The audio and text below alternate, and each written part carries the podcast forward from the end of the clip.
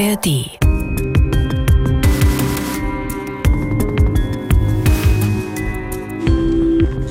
Polizeinotruf. Irina Pawlowski, 31, Polen, Hure, wollte dem Dicken von Krakow das Geschäft abnehmen. Sucht den kleinen Nemo.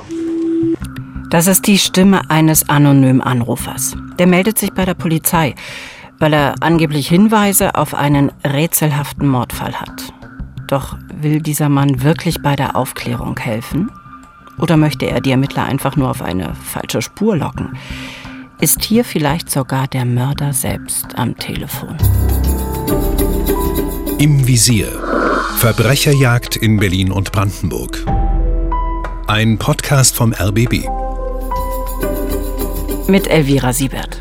Meine Kollegin aus unserem Fahndungsmagazin Täter, Opfer, Polizei im RBB Fernsehen und eine Frau mit großer Leidenschaft für spannende Kriminalfälle und mit Uwe Madel. Genau. Der Mann, der viele dieser Fälle von Anfang an begleitet hat, Autor und Moderator der Sendung Täter, Opfer, Polizei. Was tun wir hier? Wir erzählen wahre Geschichten von Verbrechen aus Berlin und Brandenburg. Und all diese Geschichten finden Sie auch in der ARD-Audiothek. Der Fall, über den wir heute sprechen, ist einer der spektakulärsten und auch rätselhaftesten Morde in den neuen Bundesländern. Trotzdem werden Sie sich vielleicht wundern, dass wir heute genau diesen Fall ausgesucht haben. Denn es geht um eine Leiche im Tulensesee bei Neubrandenburg. Und das liegt bekanntlich in Mecklenburg und nicht bei uns in der Region. Die Antwort, es gibt eine Verbindung zu uns und die läuft über das LKA Brandenburg. Denn da arbeiten besondere Experten, die an der Aufklärung dieses Falles entscheidend beteiligt waren. Mhm, genau, das sind nämlich Sachverständige für Sprechererkennung. Die gibt's gar nicht so häufig in Deutschland, nur beim Bundeskriminalamt, bei einigen Landeskriminalämtern und eben auch in Brandenburg. Und diese Experten, die können aus dem, was jemand sagt und vor allen Dingen, wie diese Person etwas sagt, sehr viel über diesen Menschen herausfinden. Und na klar, so etwas ist bei der Suche nach einem Täter immens wichtig. Ja, und diese Sachverständigen können auch äh, die Geräusche untersuchen, die bei irgendwelchen Mitschnitten im Hintergrund zu hören sind, aus denen man schließen könnte, wo da gesprochen wurde. Also alles sehr spannend, was die da machen. Das gilt auch für diesen Fall heute. Was die Spezialisten vom LKA Brandenburg genau herausgefunden haben, dazu gleich mehr. Doch zuerst steigen wir ein in die Geschichte und die beginnt für uns am ersten Tag des Jahres 2012, am Neujahrstag, und zwar am Tulensesee. Die Bootsanlage Schillerstraße am frühen Morgen. Dirk Wolf wartet auf seinen Freund Jens Kreisel. Die zwei Angler treffen sich hier zu Beginn jedes neuen Jahres zu einem Frühschoppen. Doch 2012 wird daraus nichts. Jens kam hier an, ich war hier am Puzzeln drinne und er war äh, ziemlich kreideweiß im Gesicht. So, dann hatte ich ihn noch kurz gefragt, ob er ein bisschen zu doll Silvester gefeiert hatte. Er sagt, nee, und da schwimmen Leichenteile im See. Ich sag, Leichenteile im See? Sag ich, ach, nur hör auf. Jens Kreisel bleibt dabei. An der alten Slipanlage treiben Leichenteile im Wasser. Ja, als wir dann hier zu zweit angekommen sind, dann habe ich dir gesagt, guck, da unten, da liegt ein Brustteil direkt an der Sprungwand. Ja, da hat er schon mal ein bisschen geschluckt und dann hoch, fünf Meter weiter im Schiff, da war ein Gesäßteil, sag ich mal, von einer Leiche. Ich musste dann einige Meter wieder zurückgehen, um die Sache erstmal im Kopf zu verarbeiten. Aber um ganz sicher zu sein, habe ich mir die Sache nochmal angesehen und dann habe ich zu Jens gesagt gehabt, du hast recht, das sind Leichenteile, wir müssen die Polizei anrufen. Ja, also mir haben die Finger so geflattert, ich konnte das, die, die Tastatur so nicht, die kleinen Dinger, ich habe das Dirk in der Hand gedrückt und dann hat er dort angerufen und hat das gemeldet. So, und dann waren die Polizisten halt sehr schnell hier vor Ort und haben die Sache abgesperrt. In den nächsten Tagen finden Suchtrupps im Wasser und am Ufer immer wieder Leichenteile. Außerdem Einkaufsbeutel, in denen die Leichenteile offenbar transportiert worden sind. Der Tulensesee bei Neubrandenburg ist kein kleiner See. Die Uferlinie ist immerhin 38 Kilometer lang und das ganze Gebiet muss damals komplett abgesucht werden. Das Thema beherrscht tagelang die Nachrichten. Bis Anfang März 2012 zieht sich dieser Einsatz hin und immer wieder gibt es neue Funde und alle rätseln, was ist hier passiert? Hm, das Rätseln ist groß tatsächlich, aber zumindest an einem Punkt gibt es von Beginn an kaum Zweifel, nämlich dass ein Verbrechen vorliegen muss. Kein Unfall, kein Selbstmord. Irgendjemand hat hier einen anderen Menschen mit sehr großer Sorgfalt zerstückelt. Und da kommt dann auch noch schnell ein ganz beunruhigender Verdacht auf. Ja, denn in Sachsen und in Niedersachsen gibt es damals Fälle, die ein ganz ähnliches Muster haben. Auch dort wurden zerstückelte Leichen an Gewässern gefunden, was, wenn man es hier mit einem Serientäter zu tun hat.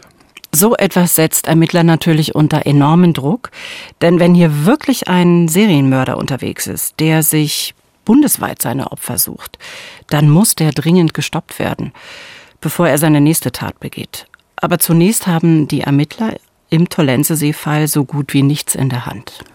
Ja, das fängt schon damit an, dass niemand sagen kann, wer diese getötete Person überhaupt ist. Vermutlich war es eine Frau, so sah es zumindest auf den ersten Blick aus, aber das war es dann auch schon. Die Ermittler müssen geradezu darauf hoffen, dass weiter möglichst viele Leichenteile angespült werden, weil das die Chancen erhöhen könnte, das Opfer zu identifizieren, wie bei einer Art Puzzlespiel. Mhm, dieses Puzzle läuft. Äh, die Polizei hat in der Zeit tatsächlich in alle Richtungen ermittelt. Die Leichenteile werden in der Rechtsmedizin untersucht. An den Fundorten wird im Grunde jedes Blatt umgedreht. Und auch die Kollegen von der operativen Fallanalyse werden in dem Fall dazugezogen. Also die sogenannten Profiler vom Landeskriminalamt genau. Mecklenburg-Vorpommern.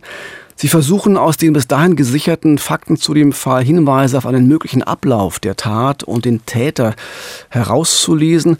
Man könnte auch sagen, sie versuchen, die verschiedenen Fundorte der Leichenteile am Tulensesee zum Sprechen zu bringen. Das erzählt uns Alfred Waschkowski, der Leiter der operativen Fallanalyse.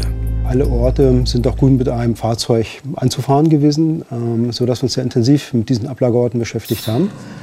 Wir haben ja mehrere Teile an diesem See verteilt, sodass wir davon ausgegangen sind, dass der Täter mindestens zweimal dort gewesen sein muss, sehr wahrscheinlich sogar zu Fuß. Und das weist darauf hin, dass der Täter zumindest einen örtlichen Bezug haben könnte. Und das ist natürlich eine wichtige Erkenntnis für diesen Fall. Der Täter muss sich da ausgekannt haben. Vielleicht war er sogar in der Nähe des Sees zu Hause. Und das ist mit Blick auf diese Theorie vom bundesweit agierenden Serientäter eine wichtige Nachricht und vor allem eine beruhigende Nachricht, denn das ist jetzt eher unwahrscheinlich. Genau, die Ermittler wissen jetzt also über den Täter, dass er wahrscheinlich jemand ist, der in der Nähe wohnt oder zumindest irgendeinen Bezug zu dieser Gegend um den Tolensesee hat und der die leichten Teile vielleicht auch mit einem fahrbaren Untersatz zum See gebracht hat, also mit einem Auto oder mit dem Fahrrad. Das ist jetzt immer noch sehr hypothetisch und sehr unscharf. Also warten die Ermittler jetzt gespannt auf die Ergebnisse aus der Rechtsmedizin. Insgesamt 18 Leichenteile wurden ja nach wochenlanger Suche gefunden. Sie wurden alle nach und nach nach Greifswald gebracht, an das dortige Institut für Rechtsmedizin. Und alle warten gespannt auf neue Erkenntnisse zum Opfer und damit vielleicht auch zum Täter.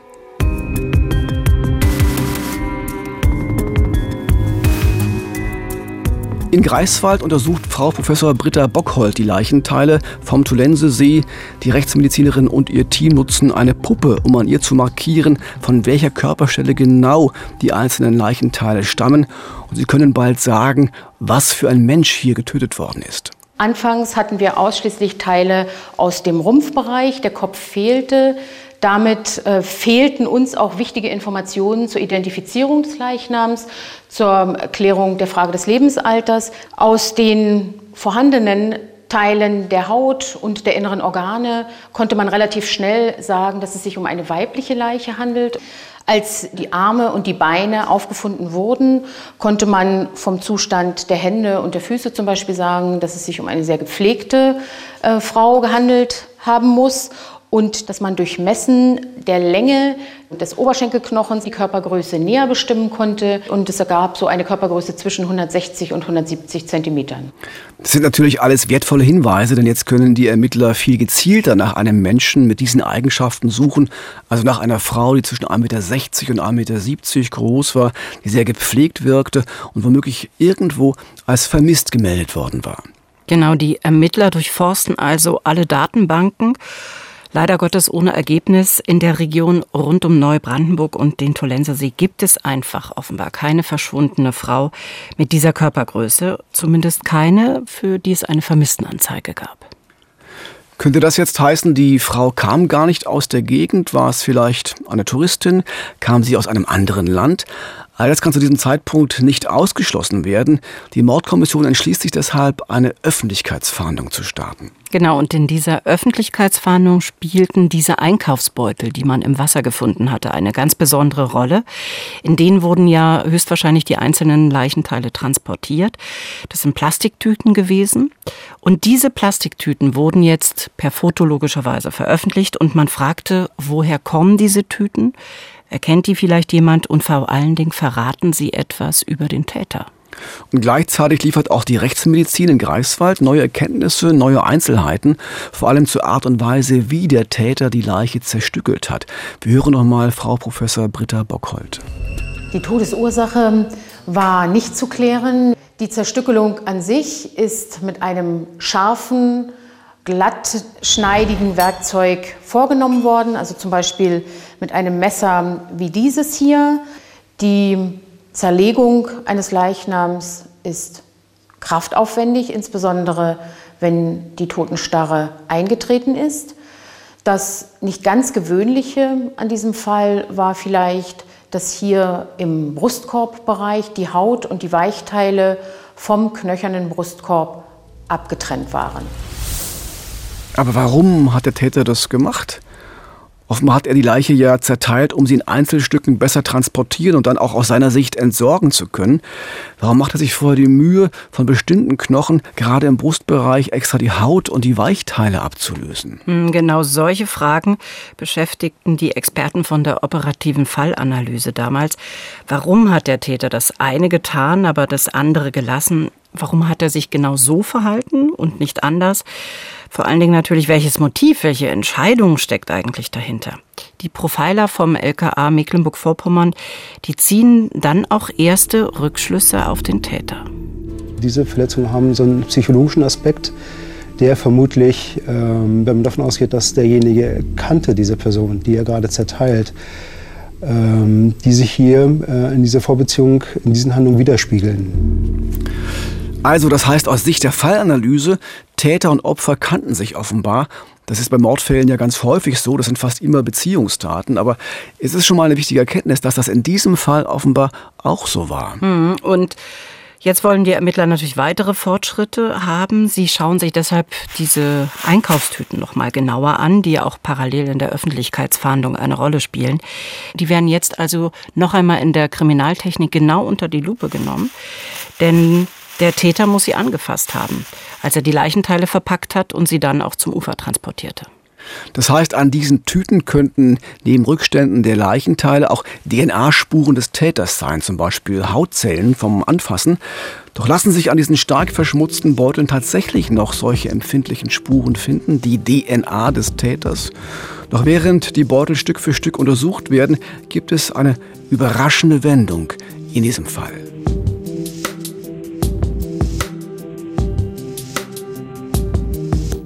Wer ist die Tote aus dem Tulensesee? Wer hat die Frau umgebracht und zerstückelt?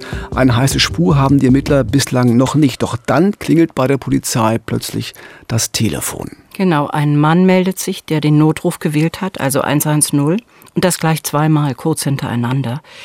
Diese anonymen Anrufe werden aufgezeichnet. Denn offensichtlich will da jemand Hinweise zu dem ungeklärten Mordfall geben. Polizeinotruf. Irina Pawlowski, 31, Polen, Hure, wollte dem Dicken von Krakow das Geschäft abnehmen. Sucht in Klein Nemo. Notruf der Polizei. Irina Polanski, 31, Polen, Hure, Klein Nemo suchen. Es war der Dicke. Ja, offenbar sind das Hinweise zur Identität der Leiche vom Tulensesee und auch zu einem möglichen Täter. Diese Anrufe kamen von zwei Telefonzellen, die sofort geortet und von der Spurensicherung untersucht wurden. Doch was ist mit der Botschaft, die dem Anrufer, wie es aussieht, ja sehr wichtig war? Die Tote soll offenbar eine Prostituierte sein aus Polen und in der Ortschaft Kleinemero direkt am Tulensesee soll es einen Mann geben, den man den Dicken nennt, auch den Dicken von Krakow, ein anderer Ort in der Gegend und dieser Mann soll offenbar der Täter sein. Die Polizei nimmt natürlich diese Anrufe sehr ernst. Aber ist da tatsächlich eine Prostituierte verschwunden? Und gibt es diesen Dicken von Krakow wirklich? Beides lässt sich sehr schnell klären. Eine Prostituierte wird damals nicht vermisst und der Dicke wiederum, der scheint wirklich zu existieren. Ein Mann, der von vielen so genannt wird, lebt auch dort an diesem See. Die Ermittler überprüfen ihn, doch als Verdächtiger scheidet er dann ganz schnell aus. Und deshalb wird jetzt eine Frage natürlich sehr interessant. Wer ist dieser anonyme Anrufer und welche Absicht verfolgte er mit seiner ja sehr konkreten Angabe, mit seinen sehr konkreten Hinweisen, die ja offenbar doch falsch waren? Wollte er sich nur wichtig machen, eine Art Trittbrettfahrer? Wollte er sich rächen? Oder wollte er ganz bewusst die Ermittlungen der Polizei in eine bestimmte Richtung lenken? Wenn man genau in diese Richtung weiterdenkt, welches Interesse könnte dieser Anrufer gehabt haben? Die Ermittler auf diese Weise, so muss man es ja sagen, in die Irre zu führen. Könnte es sein, dass sich hier sogar der Täter selbst gemeldet hat?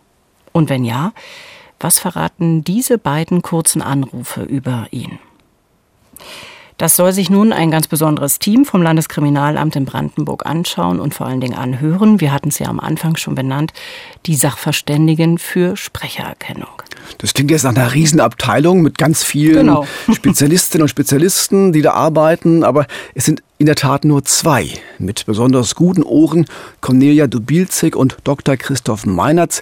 Beide hatten wir vor einiger Zeit in unserer Fernsehsendung im Visier zu Gast und ich habe die zwei Fachleute damals gefragt, wie wir uns ihre Arbeit genau vorstellen müssen. Ja, wir bekommen zur Untersuchung Audioaufzeichnungen und die darin enthaltenen Sprecher versuchen wir zu analysieren hinsichtlich ihres Alters, ihres Geschlechtes, manchmal auch problematisch, besonders natürlich hinsichtlich ihrer regionalsprachlichen Herkunft oder auch ihres Bildungsgrades. Und diese Informationen geben wir dann an die Ermittler weiter, sodass die den Täterkreis möglichst eingrenzen können. Das ist relativ breit gefächert. Das geht vom Notrufmissbrauch über Mord, Totschlag, äh, Enkeltrick, Entführung bis hin zu Terror. Also alles, wo Audio eine Rolle spielen kann, kann es sein, dass wir beauftragt werden. Die beiden Sachverständigen für Sprechererkennung aus Brandenburg unterstützen auf diese Weise aber nicht nur die Ermittler in der eigenen Region, sie sind auch die Ansprechpartner für alle Landeskriminalämter im Osten Deutschlands.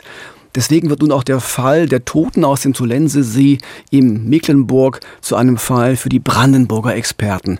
Cornelia Dubilzig erklärt das nochmal. Das ist im Rahmen der Amtshilfe gewesen. Wir äh, arbeiten traditionell für, auch für Mecklenburg-Vorpommern. Man muss das ein bisschen mit der Geschichte begründen. Das LKA Brandenburg ist ja aus dem gemeinsamen LKA der neuen Bundesländer hervorgegangen, das wiederum aus der Volkspolizei der DDR hervorgegangen ist. Und daher haben die anderen Bundesländer im Osten keine eigene Sprechererkennung. Deswegen arbeiten wir für sie. 2012 geht es also darum, diese rätselhaften Anrufe zu entschlüsseln, die ein anonymer Mann über den Notruf ja abgesetzt hat über 110.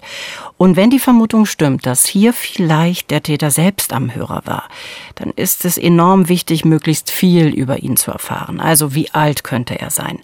Stammt er aus der Region? Hat er auffällige Eigenarten beim Sprechen? Nach was für einer Person müssen die Ermittler nun suchen? In Eberswalde im LKA Brandenburg hören sich Cornelia Dubilzig und Dr. Christoph Meinertz die Aufzeichnungen dieser beiden Anrufe immer wieder an. Wir spielen sie jetzt nochmal ein. Polizeinotruf.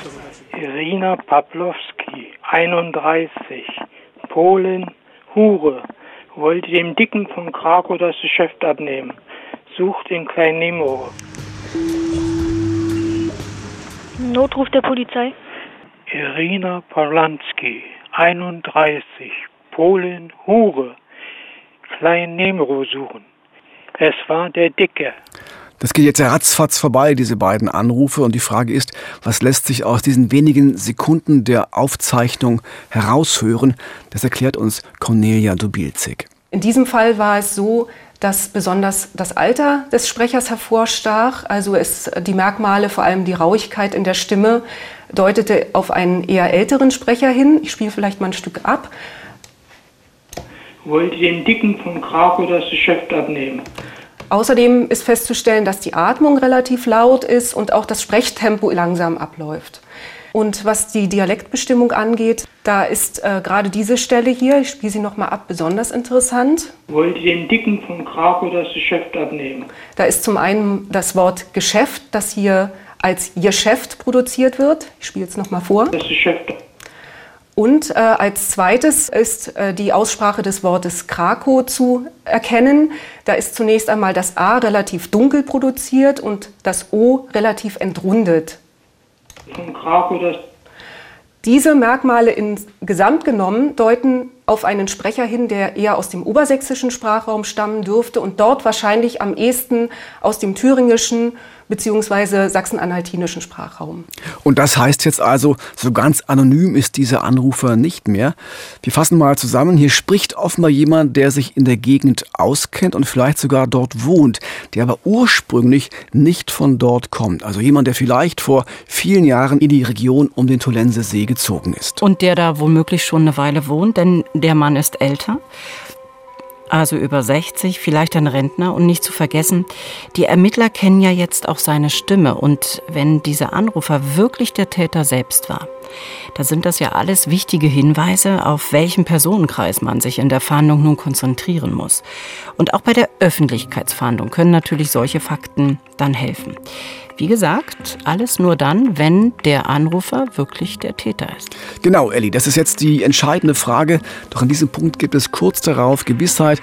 Das hat mit einer unglaublich genauen Arbeit der Spurensicherung und des Labors zu tun. Der Kommentar eines Ermittlers dazu, das ist ein Hammer.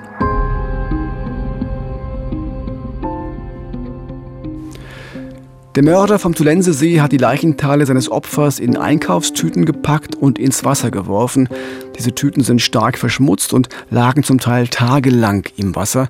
Doch den Fachleuten der Kriminaltechnik gelingt es trotzdem, neben den Spuren der Frauenleiche auch die DNA eines Mannes an den Tüten zu sichern. Und dieser Mann ist vermutlich der Täter. Und damit nicht genug. Auch die Spuren aus den beiden Telefonzellen sind inzwischen ausgewertet. Von diesen Telefonzellen aus gab es ja diese anonymen Anrufe.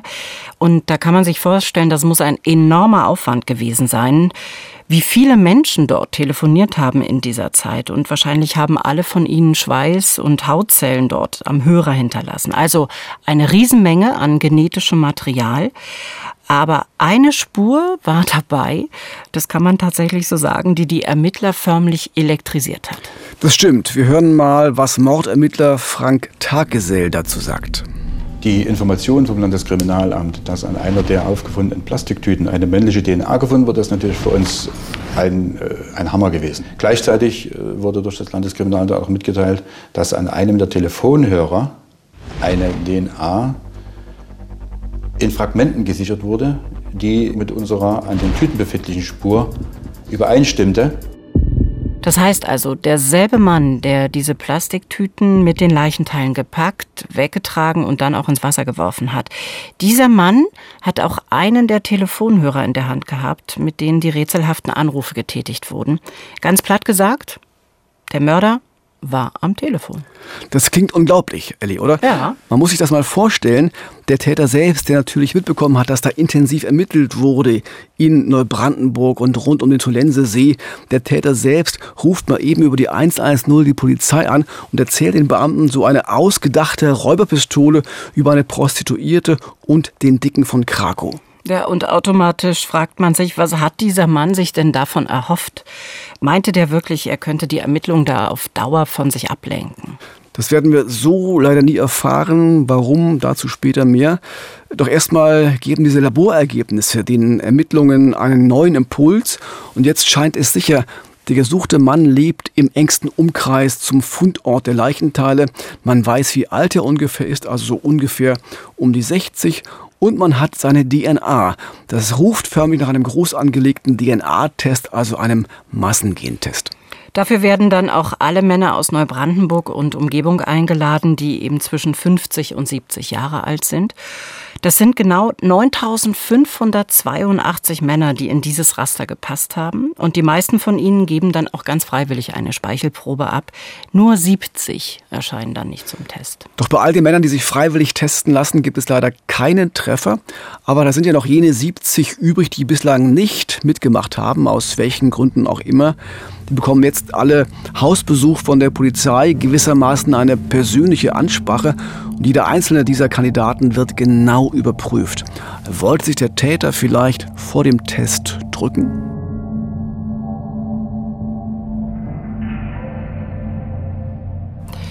Im Frühjahr 2012 sind in Neubrandenburg in der Oststadt Polizisten unterwegs. Die sind auf dem Weg zu Karl-Heinz S.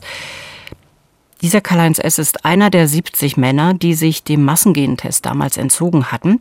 Doch Karl-Heinz S. ist an dem Tag nicht zu Hause. Sie treffen nur einen Nachbarn, der für ihn täglich den Briefkasten leeren soll. Und dieser Nachbar erinnert sich an diesen Polizeieinsatz. Da kam eines Tages die Polizei, hat, mich, hat sich dann erkundigt, was mit ihm, wo er ist oder was überhaupt ist. Und da habe ich dann, dass er mir erzählt hat, dass er dann eventuell mit auf die Kur fahren wird. So schnell wie sie gekommen waren, waren sie wieder weg. Und jetzt bleibt natürlich die Frage, wo war dieser Karl-Heinz S? Stimmt die Geschichte mit der Kur oder war das nur eine Ausrede? Das lässt sich damals nicht sofort überprüfen. Doch einige Wochen später melden sich Anwohner aus diesem Wohnviertel in der Neubrandenburger Oststadt bei der Polizei.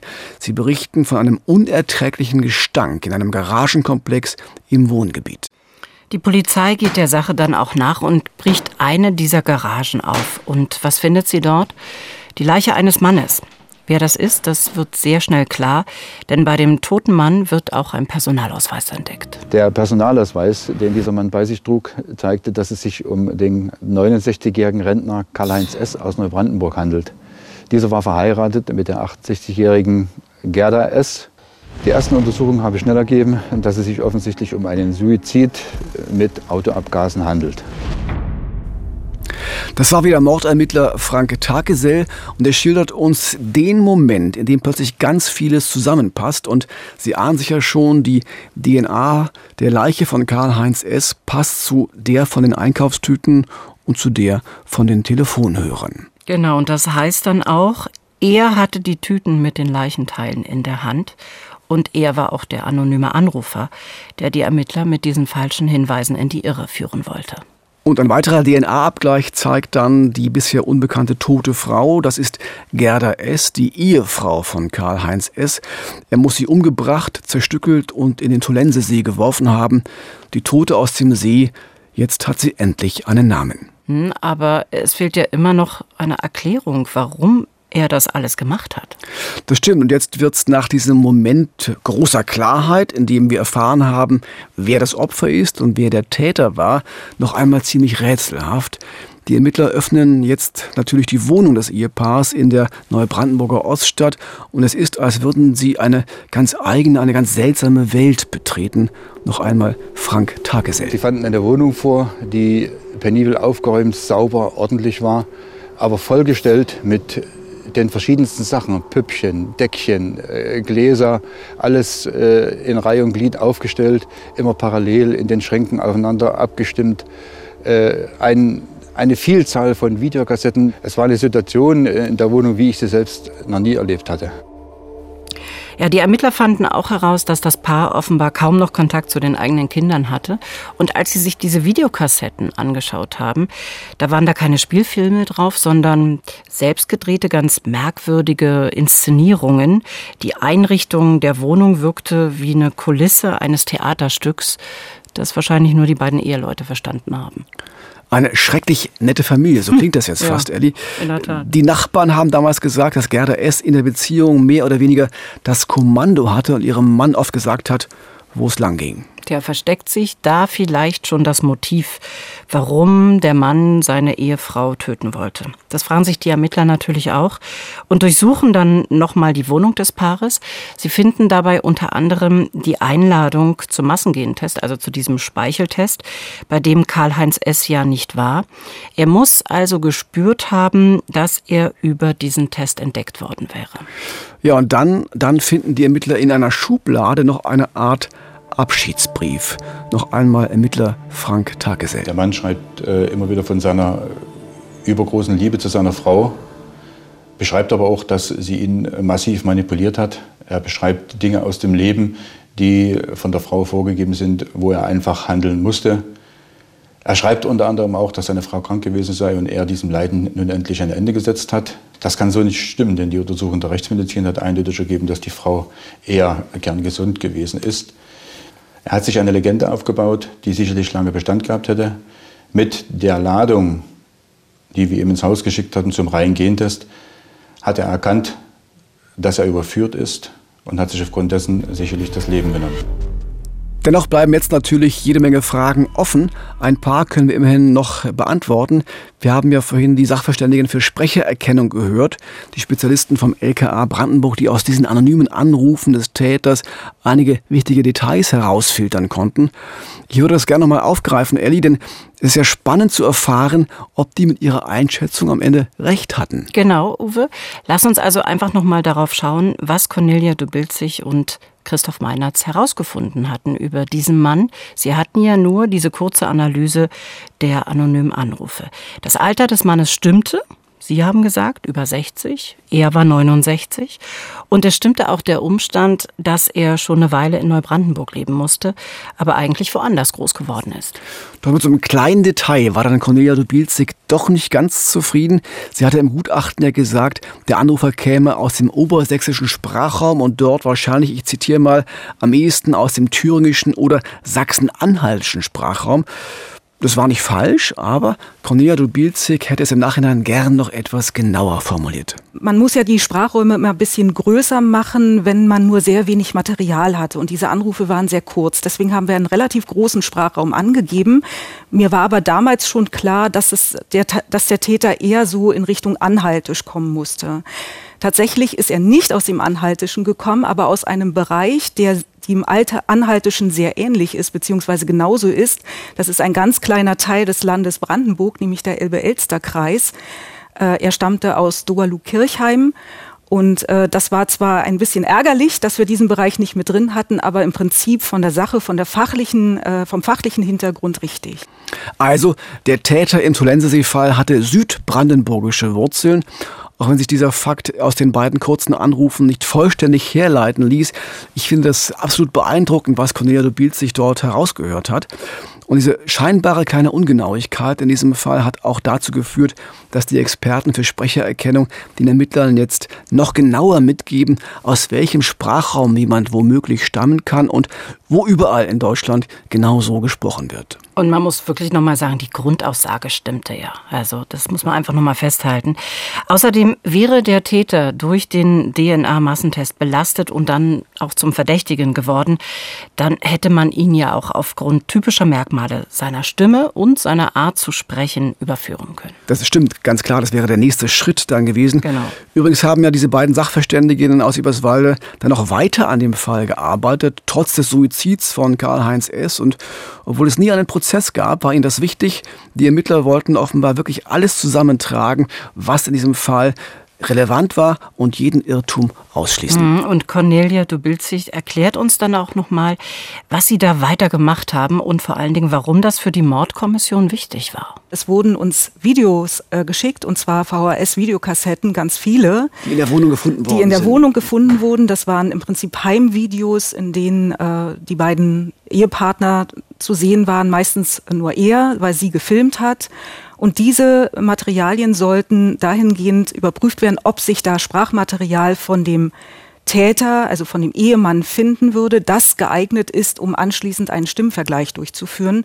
Wir dachten uns, dass es möglicherweise damit zusammenhängt, dass man auch bis in, zur letzten äh, Instanz ausschließen wollte, dass da nicht noch ein anderer Anrufer diese anonymen äh, Anrufe gestartet hatte. Doch die Analyse war dann gar nicht so einfach, denn für so einen Stimmenvergleich gab es auf der einen Seite ja nur die sehr kurzen Telefonmitschnitte und auf der anderen Seite die Videos aus der Wohnung, die zum Teil schon zehn Jahre oder älter waren.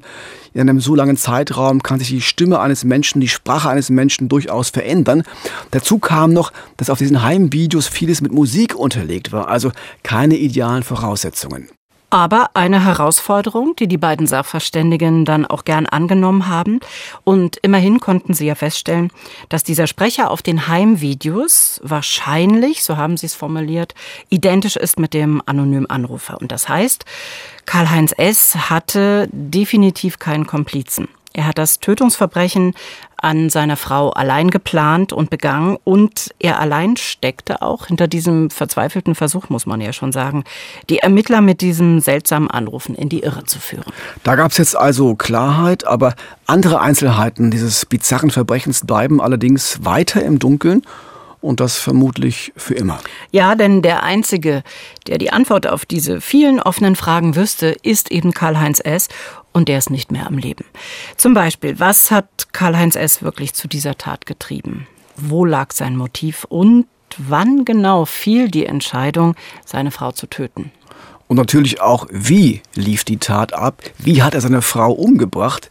Dass die sich in der Rechtsmedizin nicht mehr feststellen, denn es fehlen ja bis heute wichtige Körperteile, wie der Kopf zum Beispiel. Hat er seine Frau erschlagen? Hat er sie erwürgt? All das lässt sich nicht mehr herausfinden. Ja, und rätselhaft ist auch, wo die Tat eigentlich verübt worden ist und an welchem Ort Karl-Heinz S. die Leiche seiner Frau dann zerstückelt hat. Denn so etwas braucht Zeit und vor allen Dingen auch den geeigneten Ort. Und es hinterlässt vor allem Spuren, Spuren, die nur mit großem Aufwand wieder zu beseitigen sind. Viel Blut zum Beispiel. Doch so ein Ort wurde nie gefunden. So, jetzt muss man erstmal gut durchatmen. Wir sagen vielen Dank fürs Zuhören. Wir sind im Visier, Verbrecherjagd in Berlin und Brandenburg. Und in 14 Tagen gibt es dann die neue Folge. Und da geht es um einen Mord in Berlin, bei dem zwei kleine Kinder, die zuvor ihre Mutter verloren hatten, auch noch ihren Vater verlieren. Worum ging es da? Um Raub oder Rache? Mehr dazu in zwei Wochen. Ja, aber mehr wahre Verbrechen finden Sie natürlich auch anderswo in der Podcast-Welt. Den SWR2-Podcast Sprechen wir über Mord haben wir Ihnen ja schon mal empfohlen. Die Kollegen haben jetzt zwei Sonderfolgen über einen Fall produziert, zu dem es auch eine Doku in der ARD-Mediathek gibt. Es geht um den sogenannten Sirius-Fall, der sich erstmal ziemlich merkwürdig anhört. Da ist nämlich ein Mann, der vorgibt, ein Außerirdischer zu sein und vom Stern Sirius zu kommen. Ein Mann, der die Menschen manipuliert und hypnotisiert und dazu bringt, Dinge zu tun, die sie sonst niemals tun würden. Eine Frau wirft zum Beispiel auf Befehl dieses Mannes einen Föhn in die gefüllte gefüllte Badewanne und überlebt nur mit viel Glück. Der sogenannte Sirius-Fall gilt als Klassiker des Strafrechts. Ja, und Holger Schmidt, der Host von Sprechen wir über Mord, der hat nun mit seiner Kollegin Marie-Claire Schneider noch einmal nachgeforscht und rausbekommen, dass es da mehrere seltsame Todesfälle im Umfeld dieses Täters gab, die nie richtig aufgeklärt wurden. War dieser vermeintliche Mann vom Sirius also ein Serientäter? Den zweiteiligen Recherche-Podcast dazu gibt es jetzt in der ARD Audiothek und die Fernsehdokumentation des Falles für die Reihe ARD Crime Time in der ARD Mediathek. Tja, und auch im Visier finden Sie natürlich in der ARD Audiothek, auf rbbonline.de und überall dort, wo es Podcasts gibt. Außerdem gibt es uns auch als Videoformat bei YouTube. Und wenn es Ihnen gefallen hat, dann freuen wir uns, wie immer, über eine gute Bewertung und eine freundliche Rezension. Nochmal danke fürs Zuhören. Schön, dass Sie heute bei uns waren. Und dieser Gedanke sei noch erlaubt. Das Böse ist vor allem die Abwesenheit von Empathie. Also seien Sie empathisch. Das Leben ist zu kurz, um böse zu sein. Im Visier Verbrecherjagd in Berlin und Brandenburg ist eine Produktion des RBB. Redaktion und Manuskript Jörg Simon. Moderation Uwe Madel und Elvira Siebert. Im Visier. Verbrecherjagd in Berlin und Brandenburg. Ein Podcast vom RBB.